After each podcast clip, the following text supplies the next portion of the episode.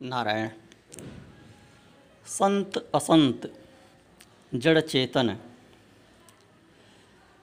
सबकी वंदना किए गोस्वामी तुलसीदास जी।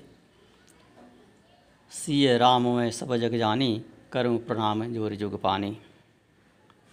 सबकी वंदना कर के सबसे विनय कर रहे हैं कि जान कृपा कर किंकर मोहू, सब मिल करहु छाड़ी छल छोहू। निज बुद्धि बल भरोस मोहि नाही, ताते विनय करो सब पाही। कहते हैं कि मुझे भी कृपा की खान राम जी का किंकर समझकर, आप सब मिलकर छल छोड़कर छोह कीजिए, अर्थात स्नेह कीजिए, अर्थात मेरे लिए शुभकामना कीजिए। निश्चल होकर। मुझे अपनी बुद्धि का भरोसा नहीं है।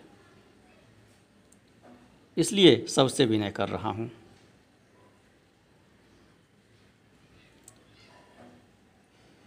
तो बड़े का छोटे पर प्रेम करने को छोह कहते हैं।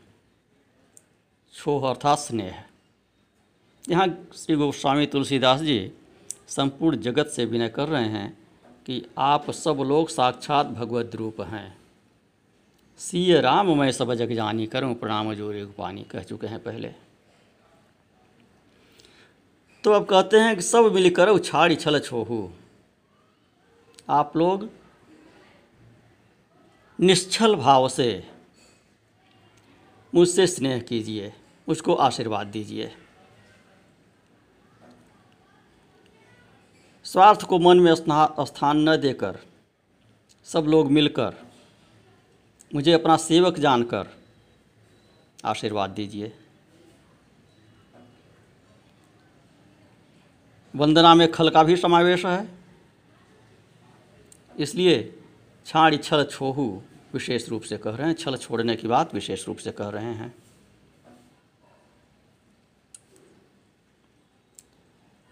नितांत निश्चल स्नेह तो देवता इत्यादि से भी नहीं की जा सकती। क्योंकि वे भी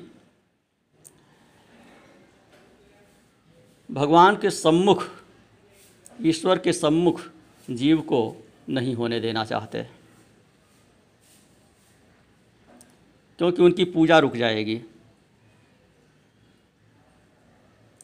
जब वेदांत के मार्ग पे मनुष्य आगे बढ़ता है आत्मचिंतन की ओर बढ़ता है तो उसमें देवता भी विघ्न डालते हैं। ये कहें कि असुरों से अधिक देवता विघ्न डालते हैं। क्योंकि देवता सोचते हैं कि यह तो मेरा अतिलंघन कर जा रहा है। इसे आत्मज्ञान हो जाएगा तो, तो साक्षात ब्रह्म स्वरूप हो जाएगा। तो हमारी उपेक्षा कर देगा, हमारी पूजा अर्चना नहीं होगी। तो इसलिए गोस्वामी तुलसीदास जी सबसे छल छोड़कर आशीर्वाद देने की, स्नेह करने की प्रार्थना कर रहे हैं। इंद्रिय सूरन न ज्ञान सुहाई, विषय भोग पर प्रीति सदाई। आवत देख ही विषय बयारी तब हट दे कपाट उघारी। वो देवता कौन हैं? अथवा असुर भी कौन हैं? यह इंद्रियाँ। दो रूपों में हैं इंद्रियाँ। देव रूप में भी हैं, असुर रूप में भी हैं। तो यह इंद्रियाँ बाधा डालती हैं साधन में। आत्म साधन में इंद्रियाँ बाधा डालती हैं। तो इसलिए देवताओं की भी वंदना किए और असुरों की भी वंदना किए। खल वंदना भी किए, संत वंदना भी किए। फिर कहते हैं, निज बुद्धि बल भरोस महीना ही मुझे अपने बुद्धि का भरोसा नहीं है, ताते विनय करो सो पाही। इसलिए आप सब लोग से मैं विनय कर रहा हूँ, प्रार्थना कर रहा हूँ।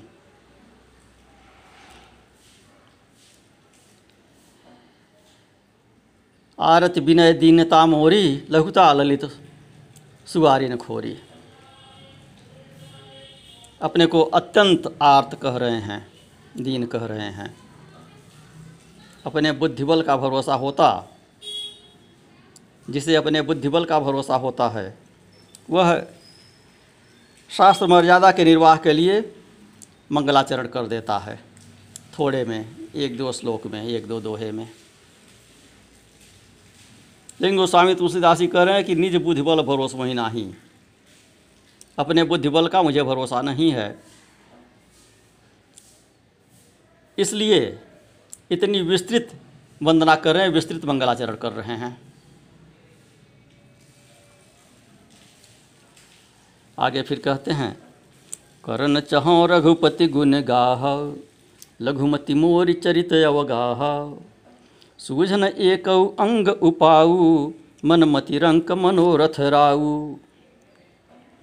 मैं रघुपत के गुणों की गाथा की रचना करना चाहता हूँ। किंतु, लघुपति मोर चरित्र अवगाहा, मेरी बुद्धि छोटी है, और चरित्र क्या है, राम जी का अथाह है। मुझे एक भी उपाय नहीं सूझ रहा है, किसी उपाय का एक अंग भी नहीं सूझ रहा है। सूझ न एक अंग उपाऊ, और मन मति रंक मनोरथ राऊ। मेरा मन और बुद्धि, यह दोनों कंगाल हैं। और इच्छाएँ वह राजा की तरह हैं।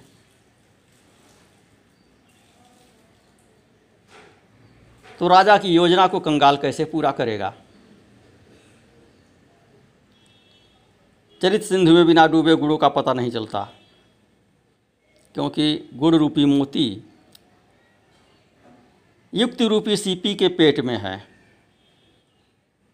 युक्ति मंजुमन सीप सोहाई, मुक्ता हल गुण घन सुनई, राम बसोहियतासु इत्यादि आगे चलकर कहे हुए हैं।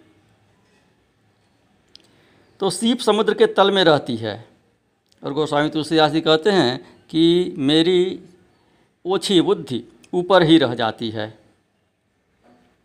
चरित्र के, रामचरित्र के रूपी अथाह रामचरित्र रूपी अथाह सागर के तल तक नहीं पहुँच पाती है।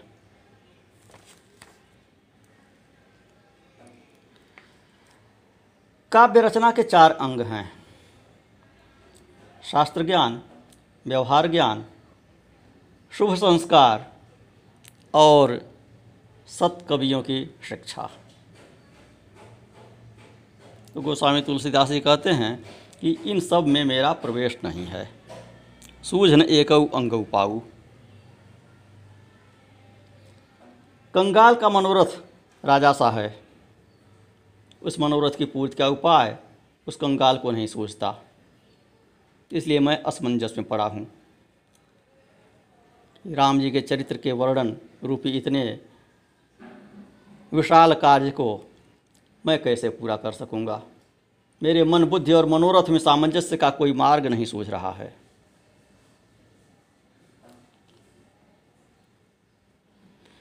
फिर आगे कहते हैं, मति अति नीची ऊँची रुचि आछी, चाहिए अमिय जग जुरय न छाछी। छमी हई सज्जन मोरी ढिठाई सुनियही बाल बचन मन लाई।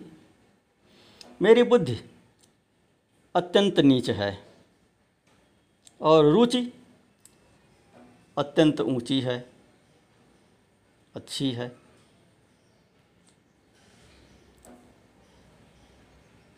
ये किस प्रकार से है कि जैसे कोई गरीब व्यक्ति जो मट्ठे का भी प्रबंध न कर पाता हो, वह अमृत पान करना चाहे, अमृत की इच्छा करे।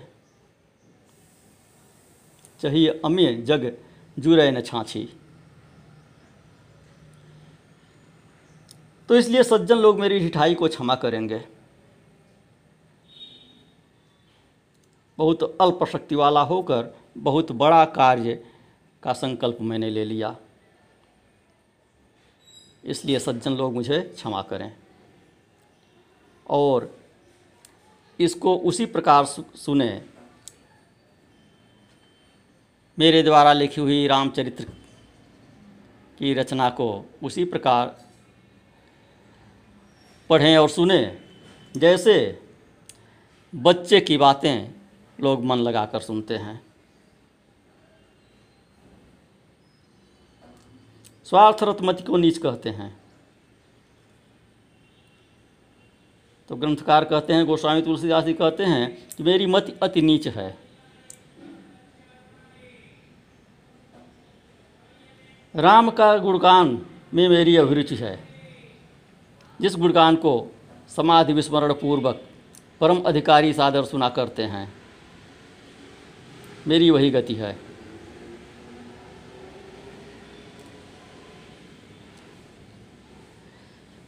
तो यदि कहिए कि रंग को राजा की इच्छा, अति नीच को अति उच्च बनने की इच्छा, ढिठाई है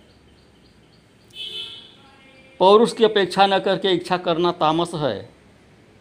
तो इस पर कहते हैं कि मेरी ढिठाई को आप लोग क्षमा करें, बालक समझकर क्षमा करें।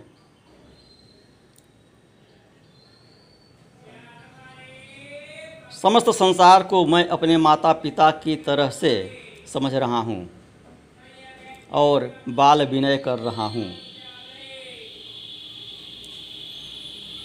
बच्चों की भांति हठ भी कर रहा हूँ। तो छोटा बालक समझकर मेरे अपराध को क्षमा करें और मेरी बातों को मन लगाकर सुनने की कृपा करें। जो बालक कह तो तरी बाता, सुनहि मुदित मन पितु अरु माता। हसी कूर कुटिल को विचारी जे पर दूषण भूषण धारी। तो कहते हैं कि मेरी बातों को आप लोग उसी तरह से समझिए, जैसे बच्चे की तोतली बातें होती हैं। बच्चों की तोतली बातों को माता पिता स्नेहीजन, प्रसन्न होकर रुचि के साथ सुनते हैं। उसी का प्रकार में टूटे फूटे शब्दों में भगवान के चरित्र का वर्णन करूँगा। बच्चों की तोतली वाड़ी की भांति मेरी यह रचना सज्जनों के लिए प्रसन्नतादायक होगी, मोदकारी होगी। वाक्पटुता से, विद्वत्ता से उतना मोद नहीं होता है। बहुत गंभीर चीज़ को लोग मन लगाकर नहीं सुनते हैं। बच्चे की तोतली बात को, अटपटी बात को अधिक मन लगाकर सुनते हैं। तो इसलिए गोस्वामी तुलसीदास जी कह रहे हैं कि जो बालक कह तोतरी बाता सुन ही मुदित मन पितु अरुमाता लेकिन उसका उपहास, बच्चे की बात का उपहास कौन कर सकता है? जो कुटिल हो को विचारी हो। हँसी हैं, कूर कुटिल को विचारी ये पर दूषण भूषण धारी। जो कुटिल हैं, को विचारी हैं जो केवल दोष दर्शन करके ही प्रसन्न होते हैं, दूसरे में चित्रान्वेषण करके ही प्रसन्न होते हैं, वे मेरी बातों को सुनकर उपहास कर सकते हैं।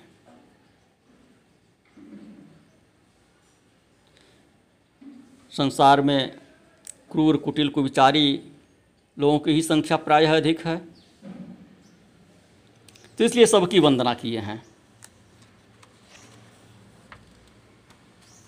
बंदव संत असज्जन चरणा और सी राम मैं सब जग जानी, कहकर सबकी वंदना किए। और सबसे कह रहे हैं कि मेरी बातों को बच्चे की तोतली बात की तरह से समझिए और मन लगाकर सुनिए। निज कवित्त के ही लागन नीका, सरस हो अथवा अति फीका, जे पर भनित सुनत हर खाही तेवर पुरुष बहुत जग मनाही। कहते हैं कि अपनी रचना चाहे सरस हो, चाहे फीकी हो, सबको अच्छी लगती है। अपना लेख सबको अच्छा लगता है, अपना भाषण सबको अच्छा लगता है।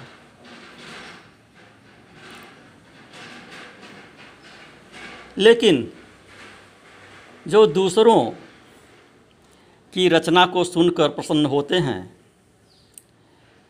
वे थोड़े लोग होते हैं, वे महान लोग होते हैं। तो अपनी रचना तो क्रूर कुटिल को विचारी को भी अच्छी लगती है।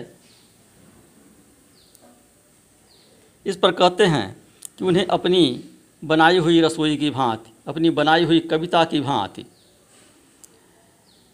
मेरी रचना लगे और वे प्रसन्नतापूर्वक इसको पढ़ें, सुने।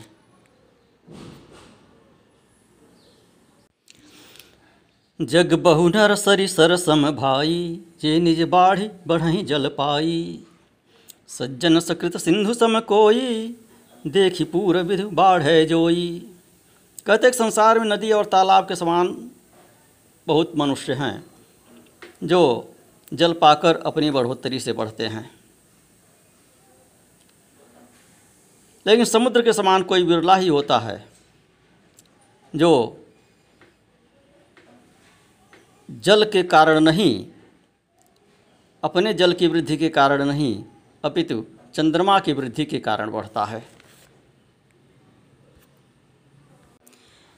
चंद्रमा को बढ़ते हुए देखकर समुद्र में ज्वार उत्पन्न होता है।